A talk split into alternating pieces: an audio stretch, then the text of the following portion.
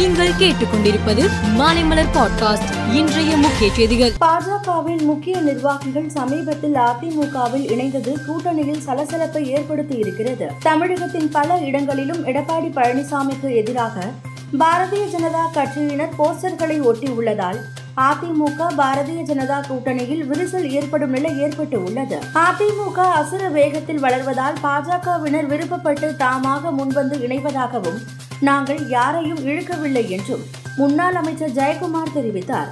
தாமாக முன்வந்து இணைவதை அரசியல் ரீதியாக ஏற்றுக்கொள்ளும் பக்குவம் எல்லோருக்கும் இருக்க வேண்டும் என்று கூறிய அவர் அந்த பக்குவம் அண்ணாமலைக்கும் இருக்க வேண்டும் என்றார். ஏப்ரல் பதினான்காம் தேதி தமிழக அமைச்சர்களின் ஊழல் பட்டியல் இணையதளத்தில் வெளியிடப்படும் என பாஜக தலைவர் அண்ணாமலை கூறியுள்ளார். என் வாட்ச் பில்லோடு இரண்டு லட்சம் கோடிக்கு மேல் திமுக அமைச்சர்களின் சொத்து பட்டியல் அனைத்தும் ஆதாரபூர்வமாக வெளியிடப்படும் என்றார். திரிபுரா சட்டசபை தேர்தலில் பாஜக கூட்டணி அபார வெற்றி பெற்றது.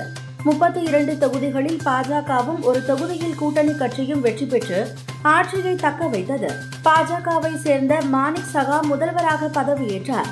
விழாவில் பிரதமர் நரேந்திர மோடி மற்றும் மத்திய அமைச்சர்கள் கலந்து கொண்டனர். மும்பை கடற்கரையோரம் இந்திய கடற்படைக்கு சொந்தமான துருவ் என்கிற மேம்பட்ட இலகுரக ஹெலிகாப்டர் இன்று விபத்துக்குள்ளானது.